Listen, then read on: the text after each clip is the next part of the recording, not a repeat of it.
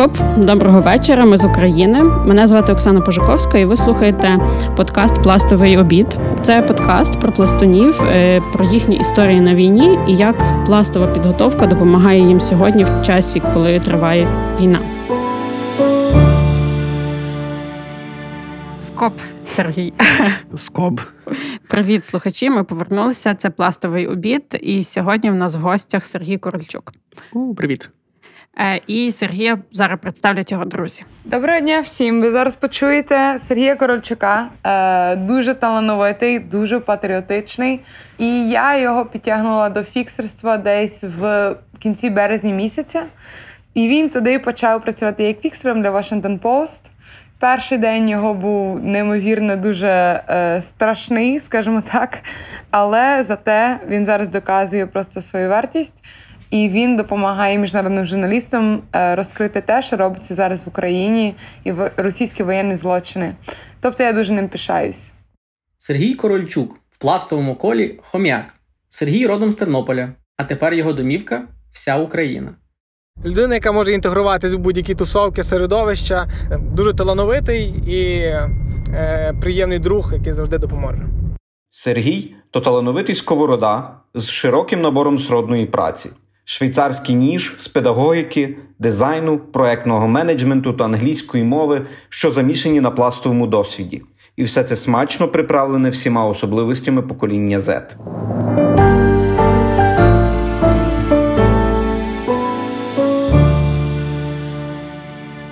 Сергій, розкажи нашим слухачам, що ти зараз робиш. Чим ти займаєшся? Е, Наразі я працюю з е, таким серйозним міжнародним виданням, називається Washington Post. Це одна з е, найбільш вагомих газет в Штатах, і я працюю для них е, фіксером, локальним продюсером, можна так сказати. Е, І почав працювати з ними там в квітні, і за цей час, е, поки я з ними працюю, я вже відвідав багато різних е, е, локацій, менш безпечних, більш безпечних. Але от наразі я працюю постійно з ними, фіксу, допомагаю їм розказувати історії про Україну і про українських воїнів. Тобто ти безпосередньо організовуєш е, журналістів, та якось допомагаєш їм. Ну не не те, що організовують журналісти, там ніби всі дорослі організовані люди. Е, Вони приходять до там пулу фіксерів і кажуть: Окей, ми сьогодні хочемо подивитися на артилерію ці 777 від наших е, партнерів. Бо, е, по-перше, там Вашингтон проголосував за те, щоб їх нам надали. Ми хочемо подивитися, як вони працюють в роботі. І я е, кажу: Окей, я йду дзвоню. Наказ зрозумів. Поняв, прийняв. Е, Дзвоню до всяких своїх е, знайомих е, е, в бригадах, які гіпотетично мають, мають цю зброю. Е, Пишу листи, коли це необхідно, там на генштаб для того, щоб отримати якесь погодження. І пробую їм з, з досяг, ну, добитися того, щоб вони побачили те, що вони хочуть. Е, Це може бути е, щось таке складне, як оці е, артилерія 777, яка умовно зараз е, трохи складніша тема для того, щоб висвітлювати, бо вона табуйована. Е, там, Генштаб не хоче, аби сильно розповсюджувалися, де вони знаходяться. І можуть бути і легші якісь теми, десь потрібно просто знайти якусь людину, яка там експертну думку додасть свою. І я через те, що маю якусь там підв'язку контактів, розумію, куди як працює умовно українська е, державна машина. Я розумію, куди можу звертатися і як отримати цей результат для них. Розкажи, де ти бував і що ти там бачив, що тебе вразило? Ти, е... я так розумію, був на передовій, правильно? Ну, не дивись. В принципі, там можна казати, що і на передовій, бо Мар'їнка це е, передова. Е, Відколи я працюю з Washington Post, ми були. Е, Спершу працювали на півночі Києва, коли там звільнилися всі ці території, і там два тижні поспіль їхали в Бучу, Ірпінь, в Бородянку, Гостомель на оці всі місця, де викривалися ці військові злочини російські. Ми працювали там. Ми бачили ну, безліч того, що робила Росія з українським населенням в тих містах. Ми це висвітлювали. Це мало якийсь там свій відбиточок на мене. І потім, після того, як ми попрацювали в Києві, трошки вичерпались історії. Мені запропонували переїхати трішки більше на схід. Я розумів, що я буду знати, як працювати з ризиками в тій території, бо маю якісь там умовне уявлення, що робити, чого торкатися, чого не торкатися, як поводитися в якихось умовно екстремальних ситуаціях. Тому я погодився, і е, після того мого погодження я вже відбув в Мар'їнці, це біля Донецького одразу, е, в Краматорську базувалися певний період, і звідти е, їздили часто там Слов'янськ, Лисичанськ, Бахмут. Тобто якісь такі точки е, умовно гарячі на момент, коли е, була оцей е, момент, коли ми умовно відійшли від Лисичанська, я якраз був в той момент в Лисичанську працював в цій території. Угу. Тобто, от такі в мене географія поки що така. Угу. І що, як там передова? Як там люди? Як військові, який в них дух? Е, ну, дивись, е, мені здається, то, то важко якось описувати е, дух людей, які там перебувають, бо всі абсолютно різні. Е, Там є військові, які е, кажуть, що вони ми тут будемо до кінця. Ми розуміємо, що ми тут робимо. Є військові, які е, трохи не до кінця можливо розуміють, чому саме їх туди закинули. Є люди серед місцевого населення, які кажуть, ми 100% за Україну, за збройні сили України, але вони типу просять не щоб ми їх там там не писали про них історію, бо вони бояться того, що на них потім будуть тикати пальцем е, інші мешканці тих населених пунктів. І умовно, коли українська сторона відійде від того населеного пункту, то тим людям, які підтримують е, е, українську сторону, буде потім трошки зле. І ми намагаємося бути такими сенсовними, сенситивними в таких моментах, і намагаємося. Хоч і розказати ці всі історії, але і зберегти життя цих людей, які ну ну допомагають військовим. Е, Але ну, вони трішки бояться. І є просто безліч людей, які ну, е, ну вата. Mm-hmm. Ну, то, то по-інакшому ніяк не скажеш. Це люди, які, типу, е, в Слов'янську ну, чітко розуміємо, е, хто там обстрілює Слов'янськ. Е, чітко розуміємо, хто обстрілює ці всі міста прифронтові. І ми приїхали на якусь одну локацію в Слов'янську на ринку після обстрілу. Там, здається, було одразу 12 людських жертв по різних частинах всього міста. Е, ми працюємо з журналістами англійської мови, спілкуємося між собою. До нас під'їжджає якийсь дядечко, який чує англійську мову, якою ми спілкуємося. Каже: Ви з Америки?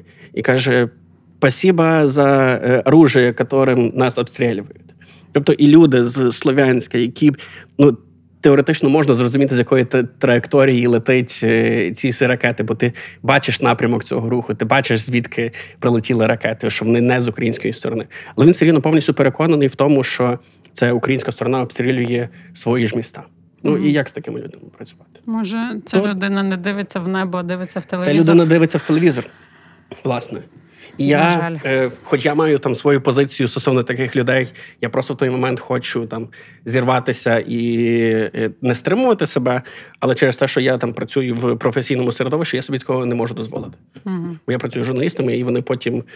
Ну, це може привести до якогось скандалу, де от я ходжу постійно в броніку преса, і тут буде видно, як е, чувак з написом преса б'є якогось умовно ватніка. Це буде ну, та. це трохи шок буде. Та тобі не страшно взагалі там ходити? Е, якийсь момент у мене був такий страх е, там перебувати. Мені здається, найбільше накрило після того, як е, мій е, товариш пластовий е, курка Артем Демит загинув на сході. І в наступний день після цього, як я дізнався цю інформацію, я мав працювати в Лисичанську. І це, напевно, здається, перший день, коли такий oh shit, тут, uh тут типу реально можна померти. Бо до того е, я розумів, що в нас є людина спеціально навчена під те, щоб вона е, витягла в нас будь-які ситуації. В нас постійно є ця людина, яка відповідає за нашу безпеку. Я розумів, що я там в якійсь відносній безпеці. Я тобто, розумів, умовно охоронець якийсь. Так, охоронець там це британський uh колишній військовослужбовець, який працює зараз з журналістами, і він аналізує ризики і каже, що робити в якій ситуації. Але попри те, що була ця людина разом з нами, там, попри те, що там ситуація в Лисичанську не змінилася від день до того, коли ми там були. Були такі самі обстріли, такі самі вибухи, ті самі люди. Але мене просто в якийсь момент, типу, накрило, що фак, тут може бути, тут можна загинути. Це мені здається єдиний такий момент, коли мені було дійсно страшно. Всі решта випадки, ну я просто можу не пропускати крізь себе цю всю інформацію і ніби відчувати себе в відносній безпеці, бо я розумію, е, який мій шлях повернення, я розумію, як звідти вибратись, я розумію, що робити, як розумію, як працювати з аптечою, яка в мене є, як допомогти іншим, якщо цього буде вимагати ситуація. А де ти цього всього навчився? Трохи на пластових вишколах, трохи самостійно. Е, Зараз ще скоро буду проходити у Львові курс хіфа тренінг. Це такий тренінг, який е, більш практично навчить мене ще поводитися в таких е, складних ситуаціях. Це якийсь там high emergency situation awareness. Тобто, ти, ти будеш розуміти, я буду розуміти. Е, як в якій ситуації як себе поводити, що в якій ситуації краще робити, що краще не робити. Просто це таке ніби е, е, оновлення своєї інформації, яку я вже і так там умовно знаю. Угу. А що тебе найбільше вразило там на передовій? При фронтовій зоні? Слухай, ну мене здається, там вражає кожного разу е, різне. Мене вражають. Е, Останнє, що мене вразило, це жінки, які е, працюють там в різних бригадах, і вони ну просто надзвичайні жінки. Там е, Військові Ж- жінки військові, які там працюють, е, які не бояться, які розуміють е, цей виклик, які приймають цей виклик, які допомагають цим військовослужбовцям. І це ну. Колись в армії е, жінки це було там на кухні, секретар, в штабі щось працювати. Зараз же ті жінки, з якими ми зустрічалися, це там навідник е, гранатомета, керівниця штабу батальйону, е, там начальник евакуаційної служби. Ну тобто, ти розумієш, що ці дівчата щось можуть. Оце таке останнє, що мене вразило. Ну круто. То Та, хвала то, не- то, то просто надзвичайно. Їм дійсно хвала і пошана за те, що вони роблять, за те, що вони на таке підписалися. Е, Там класна історія була з одною дівчинкою, яка казала, що е, вона досі бреше батькам, що вона знаходиться в Києві на роботі, якійсь в. Е, в клініку, ніби вона потрапила, а батькам не говорять, що вона насправді знаходиться там в Бахмуті на передовій евакуйовує е, хлопців з передової. Ого. Так, навіть таке. є. Ні, ну багато вже було інформації, що українська армія, е, здається, друга по кількістю жінок військовослужбовець 30%, здається. Е, та, там, коротше, є така книжка, називається Біла книга е, Збройних сил України, де публікується статистика. То ніби за минулий рік, що публікували статистику, це було 37 е, тисяч жінок в армії, якщо я не, не помиляюся. Ну, але відповідно зараз почалася війна, е, мобілізували, призвали тих людей, тих жінок, які воювали раніше, і ця цифра 100% змінилася, е, я думаю, в більшу сторону. Окей, ну це супер. Це супер, що жінки. Так, ну дивись, там багато чого надзвичайного, багато е, чого героїчного, багато чого такого буденного. Е, ну, кожного дня дивує там на фронті. Кож, один день це може бути щось надзвичайно спокійне, щось буденне, рутинне, а в інший день потрібно буде е, ховатися автомобілем від е, російського дрона, безпілотника, цього там Орлана. І це Мгм. драйвить так трохи. Ну круто, що тебе драйвить, бо люди по-різному можуть реагувати на це. Так, дивись, я, просто намагаюся е, не сильно пропускати це все крізь е, себе, щоб воно потім. Я розумію, що воно надасть якийсь там відбиток, при тому, що я там не тримаю в руках е, ніякої зброї, е, не стріляю ні в кого. Я розумію, що все рівно те, що я там перебував, якийсь період дасть на мене якийсь відбиток. Я коли повернувся зараз на захід України, е, трохи відпочити, відпустку міні- мінімальну маю, то перші декілька днів я боявся просто всіх е, звуків, які якісь мають такий свист, і нагадували мені про те, що це от е, ніби прилітає якась е, ракета. Але вже там відійшло. Угу. Ну, так, це навіть люди в тилу бояться. Я теж іноді, як їде якась машина, а просто по вулиці, мені здається, що це щось летить. Ну, це якесь таке, воно всіх, мабуть. Ну, ну воно так, воно Ну, тригерить. але звичайно, що так, що на передовій, воно Мені, мені ще здається, що е, в якісь моменти мені здавалося, що я відчував себе в більшій безпеці десь там поближче до фронту, ніж там відчувала моя мама е, в Тернополі за скільки це 800-900 кілометрів е, десь в тилу. Е, бо ти по-іншому сприймаєш інформацію. Ти розумієш, е, що от е, там, там на фронті в тебе є тільки з одної сторони можливість, звідки щось прилетить, що щось станеться. Станеться. А десь знаходячись подалі, в тебе тривога постійна, бо угу. не, не, не зрозуміло, звідки саме може прилетіти, не зрозуміло, що може статися. Не зрозуміло, можливо, ще вже хтось буде там в тилу робити якісь там підривні терористичні е, ситуації. Угу. Тому. Та люди в діаспорі взагалі ще гірше, напевно, напевно. тривожаться. Бо вчора просто приїхала ем, подруга пластунка з Канади, і вона каже, що перший раз за 6 місяців нормально поспала в Україні. Ого. Тобто, ну, мені, ну, мені дуже ну, Вона постійно е, працює на Україну, присилає якісь там турнікети, все, що все, що треба. І е, вона приїхала тут табір організовувати. Вона щороку його організовує. І каже, перший раз виспала за 6 місяців. Ну мені дуже подобається, як е, нас підтримують пластуні за кордону. В принципі, люди за кордону нас підтримують неймовірно, надзвичайно великими кількостями, великими своїми жертвами mm-hmm. допомагають і як і пластунам, які воюють, так і просто е, українцям, всім, які воюють, які не воюють, які просто внутрішньо переміщені. Приймають і, в себе і поранених, і біженців, і, і когось, бідних, і знедолених, і всіх, всіх, всіх. всіх. Та. Це дуже круто. Та Дякуємо, діаспора. Якщо ви нас слухаєте, то ми вам дякуємо. Thank you, діаспора.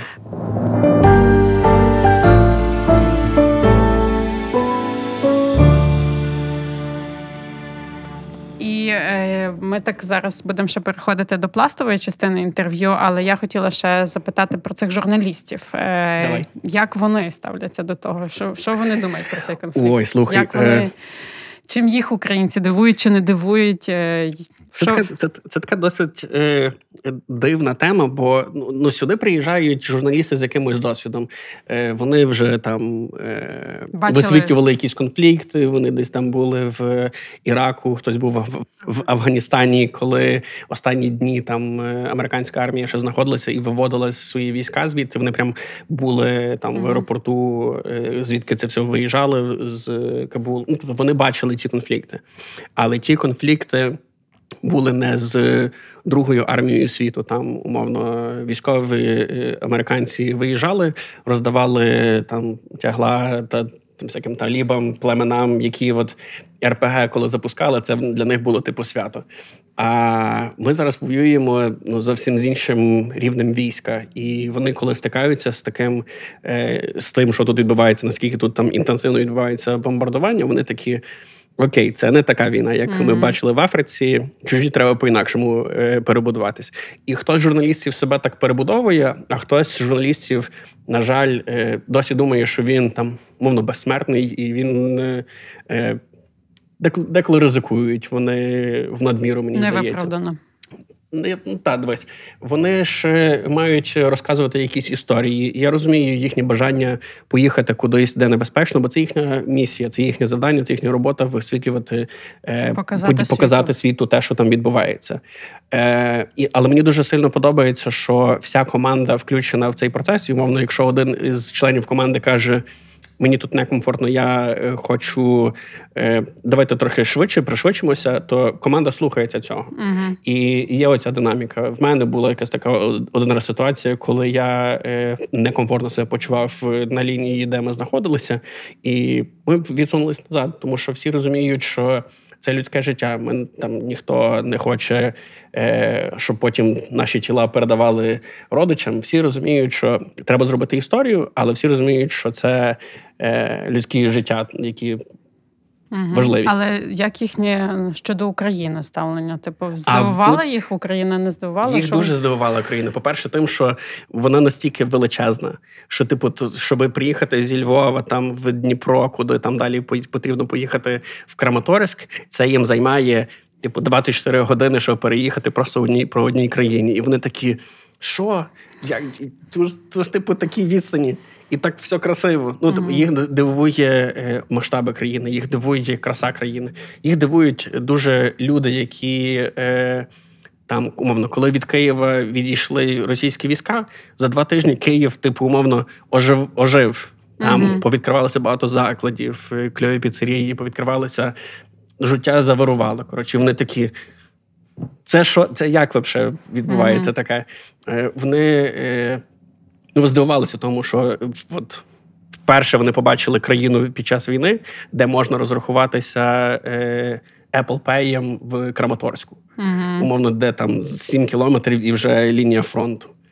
це ну, ну це звичайно шокує, бо кльова країна. Всюди так можна. Вони всюди таке. Та. Бо come on, бо я пам'ятаю, як я був е, в Штатах, е, десь там в е, Вайомінгу, і мені сказали, вони не можуть прийняти картку, треба тільки готівка. І це повсюди таке є, що ну не діджиталізовані вони. Угу. А ми от напередку того всього процесу.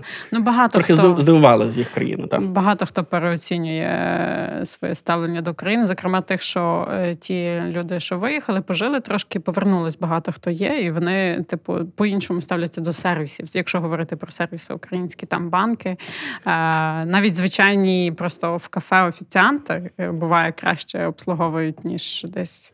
То звичайно, у нас тут все що. в нас вишка. А і ще хотів повернутися. е, Хотів повернутися до ставлення журналістів е, до України. Е, Якось так сталося, що більшість з них має якесь відношення до України, мають якихось родичів тут, якісь коріння у Львові. Там головний кореспондент Київського бюро Вашингтон Пост Макс Байрак. То в нього дідусь був зі Львова. В нього типу є цей раритетний паспорт діда, де пише, що він там народився в Лембергу. У нас голова Київського бюро. Е, Ізабель, то в неї коріння з Одеси. Е, Наша фотограф е, Хайді, вона зараз живе в Ізраїлі, але вона знайшла своє якесь коріння біля Краматорська. Тобто дуже багато є людей, які приїхали сюди, які мають коріння з України, і це прикольно, що їх так ніби тягне до своєї там, батьківщини і, їх дідів прадідів. Це прикольний такий connection теж Угу. Нашого цвіту по всьому світу. на соцвіту там. Добре, давай тоді вертатись до пластового. Давай. Скажи, будь ласка, чи- як ти думаєш, що це все пластове, твоє пластове попереднє життя якось готувало тебе до того, що відбувається зараз сьогодні? Я думаю, що е, по, по часті та готувало, в тому, що я розумію, як поводитися в якихось е, ситуаціях стресових. Це мене 100% підготувало на якихось пластових таборів, де стресові ситуації там на постійній основі.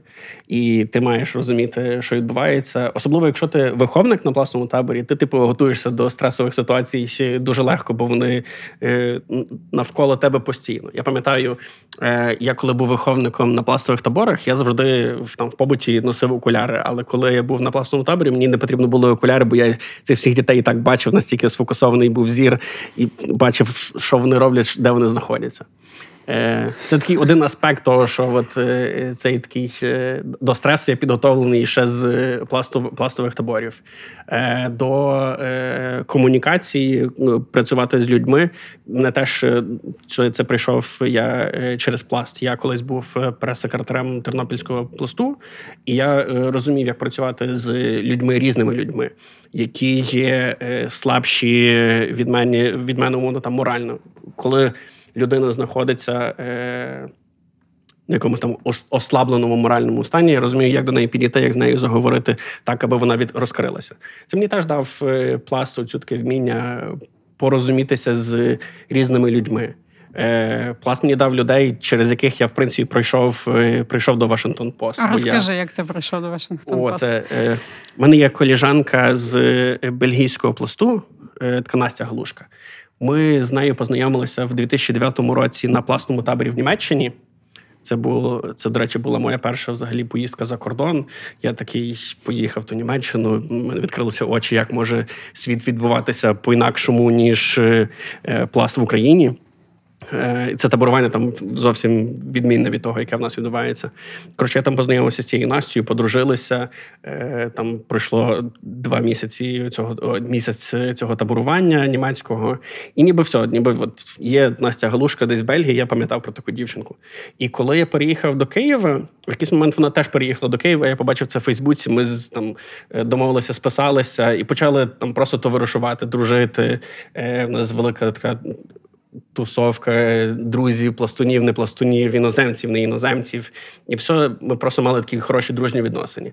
Але коли почалася е, повномасштабна війна е, в лютому вона одразу ж приїхала знову в Україну, бо на той момент вона жила десь за кордоном в Італії, е, і включилася зразу в роботу з журналістами. Вона розуміла, що вона в тому сильна, вона розуміє е, контекст український, вона говорить багатьма мовами. Вона могла допомогти журналістам маневрувати серед різних тем.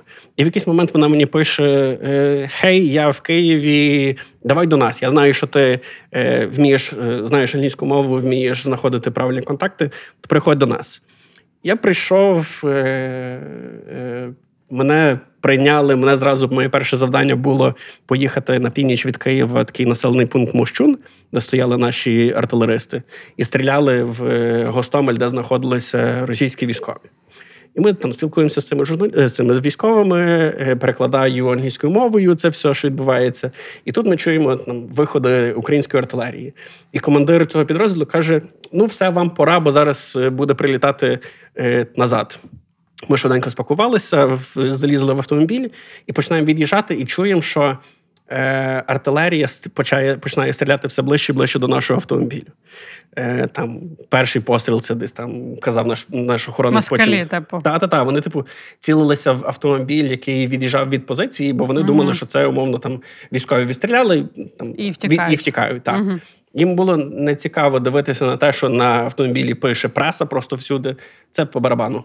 Вони просто стріляли дійсно все ближче і ближче до нашого автомобіля, допоки ми не від'їхали на безпечну відстань, е, і нас наш охоронець врятував, бо він настільки скілово вміє їздити.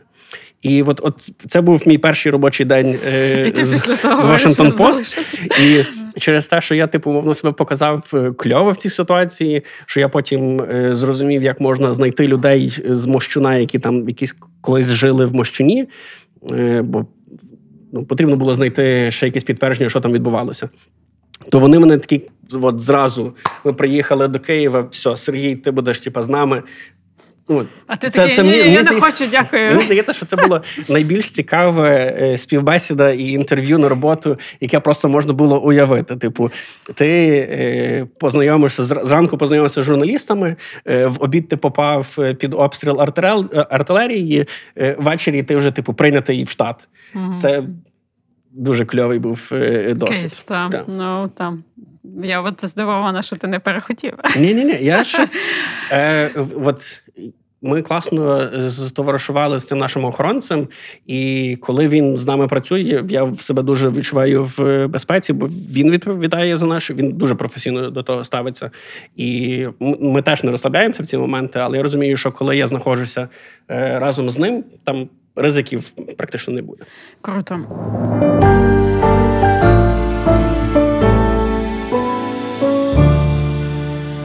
А чи вертався ти? Ну, ми кожного на кожному інтерв'ю питаємо про, про про, пластовий обід. Напевно, наші слухачі, які давно вже нас слухають, знають, що це така пісня, яку ми співаємо е, пластуни, коли складаємо пластову присягу. А якщо нові слухачі приєднались, то будете знати. Так, от Сергій, коли ти здав свою присягу, і чи ти вертався в цей момент і до цієї до цих слів е, вже після 24 лютого? Е, Ось я пригадую, що я склав е, присягу у Львові на високому замку, колись 14 лютого 2007 року, якщо я не помиляюся. Uh-huh. Я от з того моменту пам'ятаю, що мені настільки було холодно, що мені потрібно було так, так тихенько скласти ручку, скласти замерзлі пальчики, так оце підняти, щоб складати цю, цю присягу. Тобто І... тут мусиш пояснити слухачам, бо вони ж не бачать, а, що треба... Я, там потрібно підняти е, руку в такому пластовому привіті, називається, де ти піднімаєш е, три пальці вгору. Там на обкладинці е, вашого подкасту є це малюночок цієї ручки, який тримає в пластовому привіті. І ти під час того, як повторюєш слова присяги, ти тримаєш цю руку в пластовому привіті, ти так обіцяєш собі та іншим, е, що ти будеш робити для того, щоб типу Україна е, міцніла, покращувалася, змінювалася. І е, після того я багато разів повертався до того, що означає для мене ця присяга. Е, в 2014 році, коли в нас відбувалася революція гідності, ми розуміли, що ми маємо робити разом з друзями-пластунами, е, бо ми одразу ж включилися в цей процес. Е, потім, коли відбулася там анексія Криму і війна на Донецькій і Луганській області, в мене теж було переосмислення, коли перші пластуни загинули за Україну, які ну, ти розумієш в ці моменти, що вони дійсно сповнюють свій там пластовий обов'язок, е, свою пластову присягу і. Е, роблять все для того, щоб Україна була. І після того, як е, е, там в лютому зараз почався новий конфлікт, я ще раз переосмислив для себе цю цю присягу. Я розумів, що я зробив правильний свідомий тверезий вибір. І Я досі в це вірю в те, що я колись в 2007 році складав ті слова. Я вірю в те, що я роблю все для того, щоб Україна була. Е, І це от слова цієї пластової присяги мене привело до того, що перший місяць повномасштабної війни, перші навіть півтори місяці, я працював на е, пластовому штабі від е, краєвої пластової ради КПСу. Коротше, і цих перших півтори місяці я просто працював в, в штабі, відповідав за закупівлю різного обладнання, спорядження для е, військовослужбовців. Я розумів, що таким чином я зараз допомагаю Україні, допомагаю пластунам, допомагаю українському війську е, відстоювати Україну. Е, І зараз, коли я працюю з журналістами, я теж розумію, що я е, теж цим самим дотичний. Умовно, я свої вміння, свої здібності віддаю на те, щоб про Україну все більше дізнавалися, щоб нам умовно давали наші партнери зброю. Бо, скажімо відверто, газета, в якій я працюю, має якесь. Е, е, якийсь вплив в політиці Вашингтону, бо це там перша газета, яку кидають е, Джо Байдену на стіл, коли вона публікується. Там о, згадав класну історію до речі, про газету і про вплив, який ми маємо Давай, на Вашингтон. Це якраз час е, розказати. Ти зайшов е, на це. Ми в якийсь момент е, в чергове їхали е, в Лисичанськ. Е, ми шукали просто якусь історію. Насправді е, безсенсовно їхали е, по дорозі від Бахмута до Лисичанська. Ми розуміли, що там досить безпечно, що ми можемо туди проїхати. І в якийсь момент ми натрапили на поранених військових наших українців. І з огляду на те, що наш охоронець має досвід, він там 10 років був військовим медиком. Його перший інстинкт це одразу, типу, піти піти і надати першу допомогу. Е, ми зупинилися, ми пояснили військовим, хто ми. Ми пояснили, що ми, типу, лише хочемо допомогти. Хоча вони спочатку казали ні, ні, ні, забирайтеся звідси, тут небезпечно. Потім, коли вони побачили, що наш охоронець йде їм допомагати, вони трошки відкритіше до цього. Угу. Там він стабілізував е, двох поранених людей, які були прям в критичному стані. В одного був осколкове поранення в голову, був вхідний отвір, але не було вихідного. В іншого там. Теж були е, свої проблеми е, критичного характеру. Він, коротше, всіх стабілізував цих військовослужбовців, понадавав їм допомогу, е, поставив турнікети, де потрібно було, поставив системи, де потрібно було. Я відповідно це все переклав, бо він ну він ж не українською не може, uh-huh. і потрібно всі ці медичні терміни переказати, перекласти, пояснити. Uh-huh. І з оцього такої інтеракції нашої з військовослужбовцями вийшла потім стаття, така досить емоційна з фотографіями про те, як е, журналіст там е, про те, як наш охоронець допомагає військовослужбовцям українським. А це зафіксували? Це зафіксували наш фотограф, наш uh журналіст, який там був на місці. uh Я, попри те, що там допомагав е, медику нашому, я ще встиг поспілкуватися з командиром підрозділу, з різними хлопцями для того, щоб мати такі, типа більше, більше, більше інформації, більше контактів контексту про те, що відбулося. У нас вийшла ця стаття, е, опублікували її. Е, журналіст, з яким ми працювали, в нього закінчилася ротація в Україні. Він поїхав е, в Каїр, бо він звідти базується. І він там зустрівся з представниками Вашингтону, там з владою uh-huh. американською, які кажуть ти Стів Хендрікс. Я читав статтю, яку ви зробили біля Лисичанську, де ваш е, охоронець допомагав українським mm-hmm. військовослужбовцям, і це нас настільки надихнуло, що ми, типу, там наступного дня чи через декілька днів схвально підтримали рішення надавати вам ще більше зброї. Mm-hmm. І от ти розумієш, що ну, коли Стів це написав нам в загальний чат. Я розумію, що це вау, що я роблю якусь таку річ, яка потім Е, приймається політичні рішення десь за тисячі кілометрів, які потім впливають на е, ну конвертуються в хороший, хороший результат на полі бою. І це мене сильно мотивує, драйвить, е, допомагає. Я розумію, що я роблю е, щось корисне для України Круто. в, е, в таких ситуаціях. І ми тобі дякуємо, Сергій, за це. Дякую. Може, колись тебе зустріне Джо Байден і скаже: Сергій Корольчук, Є. це ти допомагав нашим журналістам щось там висвітлити. Дякую, Джо. Добре, але вертаємося до пластового біту. Ти розказав про те, як, ем, як ти складав присягу. І що ти вертався до, до цього тексту і до цієї пісні. Е, але розкажи щось ще про пласт, е, може, і про свою якусь улюблену акцію і так далі. Бо в кінці ми поговоримо традиційно про курень твій. Ми, ми так якось останнім часом завжди закінчуємо цим. Але перед тим розкажи про якусь акцію свою улюблену, чи що тебе.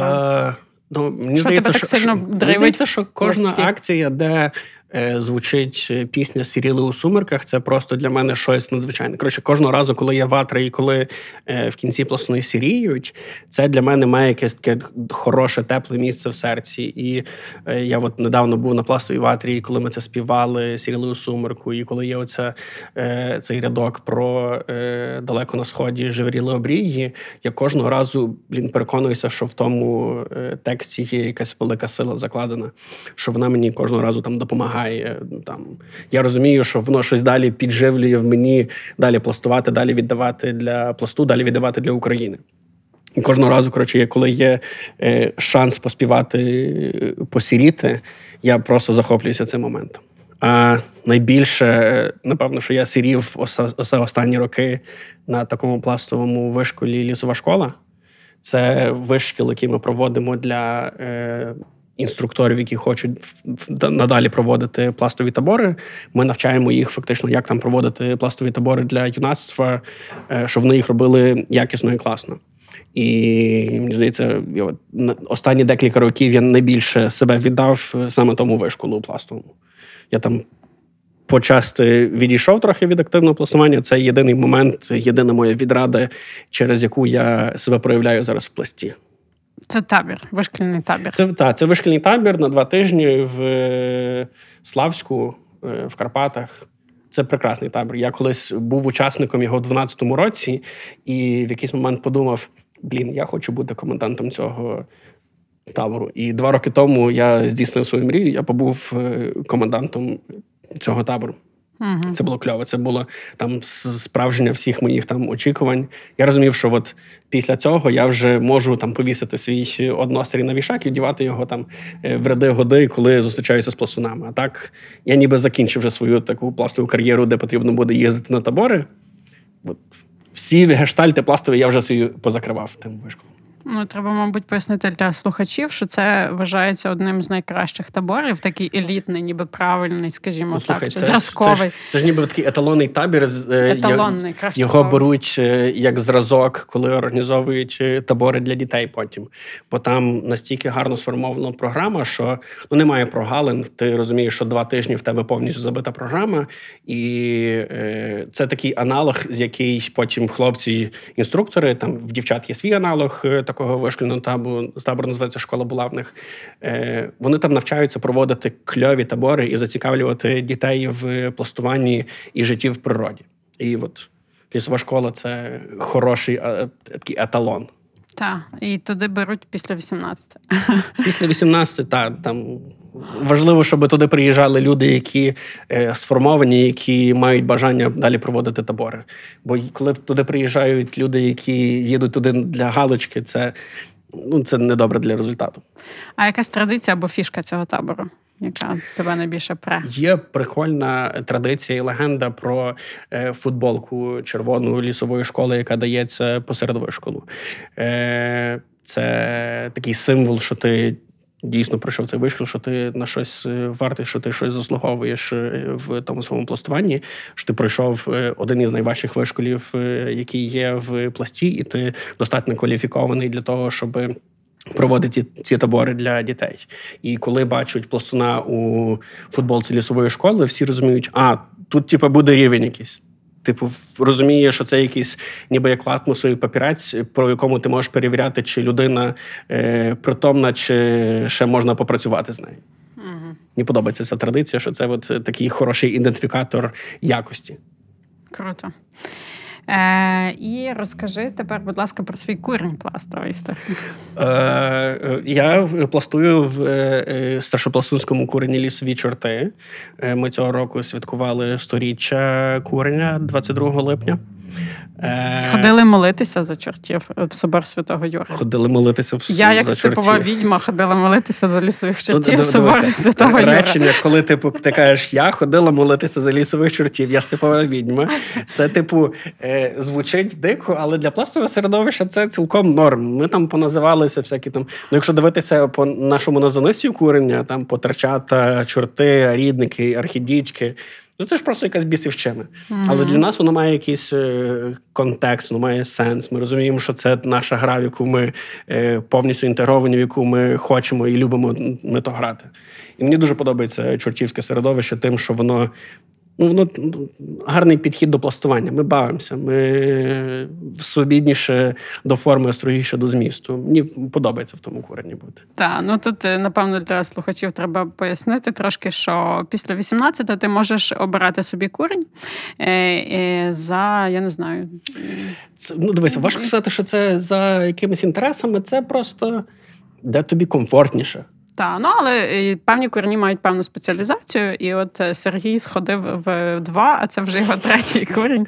І Дивися, мені наразі дуже, фінальний. Мені дуже подобається, що е, чорти не мають ніякої там чіткої специфікації, бо в нас тут Ну, купа- практичне купа- пластування вони якби позиціонують себе. Ну, відносно, якщо подивитися на київський осередок лісових чортів, то там з практичних людей є тільки, здається, я, який відвідав лісову школу, і є ще, ще один колега, який був е, в мене бунчужним. Всі решта не до практичного пластування, всі більше до якогось адміністрування. Мені подобається в чортах, що тут немає чітко вираженої е, якоїсь типу лінії партії, яка каже. Всі пішли на лісову школу, всі пішли там воювати. Кожен сам собі вільний до вибору того, що йому е, робити, що йому подобається, що не подобається. Немає якоїсь директивної вказівки, вказівок зверху. Типу, і ти такий скопс, я поняв, я виконую, прийняв, найбде. Угу. Вільний такий. Вільний, так. Ну та і це справді дуже крутий корінь. Можете, дорогі наші слухачі, почитати в Вікіпедії. Я просто Дивися, мені е, офігіла, коли прочитала Вікіпедію про лісових чортів. Там Тут про лісових чортів історії. треба, треба коротше читати насправді оці сводки, які пишуть е, е, російські пропагандисти. Бо лісові Так. чорти завжди фігурують десь, типу, там е, про те, що типу лісові, ну, коротше, лісові я- чорти я- це от, е, е, курінь, який вони беруть для того, щоб показувати настільки пласт, типу, е, Погана погана організація. Лісні І черті, лісні ну. черті, та, там. Є газета, є дуже прикольна стаття, давня стаття, мені здається, десь там 10-го року в газеті Сьогодня. Якщо така газета взагалі ще існує про е, лісних чертей. Там, якщо просто вбити лісні черті десь там в російському інтернеті, чи просто в інтернеті, там по- польється дуже багато всього, де буде описано наскільки ми націоналісти, бандерівці, погані люди. І це, напевно, що. Е, Найбільше є вам е, комплімент. та, найбільше такий комплімент, бо. Там. Ну, але я би не рекомендувала вам російською Російський мовою щось гуглити. не- Краще слухайте подкасти, наприклад, про лісових чортів. І можете послухати наші попередні подкасти. В нас Там точно є ще є. колега Ярко Дух, який теж лісовий чортів. Так, і він, власне, там в попередньому подкасті розказує історію назви лісових чортів е, і трошки розказує теж про лісових чортів. Ми про жінок говорили, до речі, чи правда, що жінки лісових чортів називаються чортеси, і вони мають право голосу. Дивись, є, На є, ваших, є, е, така зустрічах. але, але не кожна жінка лісового чорта стає чортесою. Це А яка жінка стає чортесою? от там то треба читати книгу, книгу Кодекс. Таємно. І там, і там коротше, пише, в який момент е, жінка може стати чортесою, в який ні. Бо в мене є е, колеги чорти, там архідітки зараз навіть, яких дружини навіть ще не є е, чортесами. Там є якісь свої винятки, які е, розказує лісова премудрість, і коли саме лісова чортеса стає лісовою чортесою. Чортеса. Чортеса. А лісова премудрість це що? Лісова премудрість це е, такий дух, який е, е, наповнює наше пластування і дає якихось запалу і ідеї, що робити. Це ніби такий внутрішній голос кожного чорта, який говорить про те, як йому е, правильніше пластувати. Круто. Ну, я сподіваюся, дорогі... е, sorry, що перебуваю, такий курінь, просто овіяний легендами, цікавинками. То треба просто почитати, познайомитися з якимось чортом, щоб зрозуміти, а, а це такий курінь? Окей. Мгм. І їх багато по всьому світу. Так. І що мені подобається, що є навіть владики в церковні діячі, священники, які теж який архідідько. Який архідідько. Зокрема, той, який правив службу на століття чортів, Так. е, владика Гліб Лончина. Він архідідько. Архідідько, так. Фантастичний дядько. Смішний чоловік, так. Так, ну я надіюсь, що ви зрозуміли, е, що пласт е, це велика гра для нас всіх, дуже символічна, але дуже Пласт, пласт це гра, яка до багато чого готує в дорослому житті. І, на жаль, до таких ситуацій, як, яка в нас зараз є. Ну, Ну, багатьох пластунів пласт навчив е, і підвів до того, де вони зараз знаходяться, чи в суспільному житті, чи в політичному житті, чи у війську. Ну, пласт ж цього навчив, дав якихось основ, дав розуміння того, як потрібно жити з яким, з яким стержнем. Так, тому дякуємо, що слухали нас. Е, Підтримуйте українське військо, підтримуйте українських пластунів і обов'язково підтримуйте незалежні медіа, зокрема Радіо Сковорода. Та слухайте подкасти, це класно. Я люблю слухати подкасти. І бережіть себе. Па. Papá.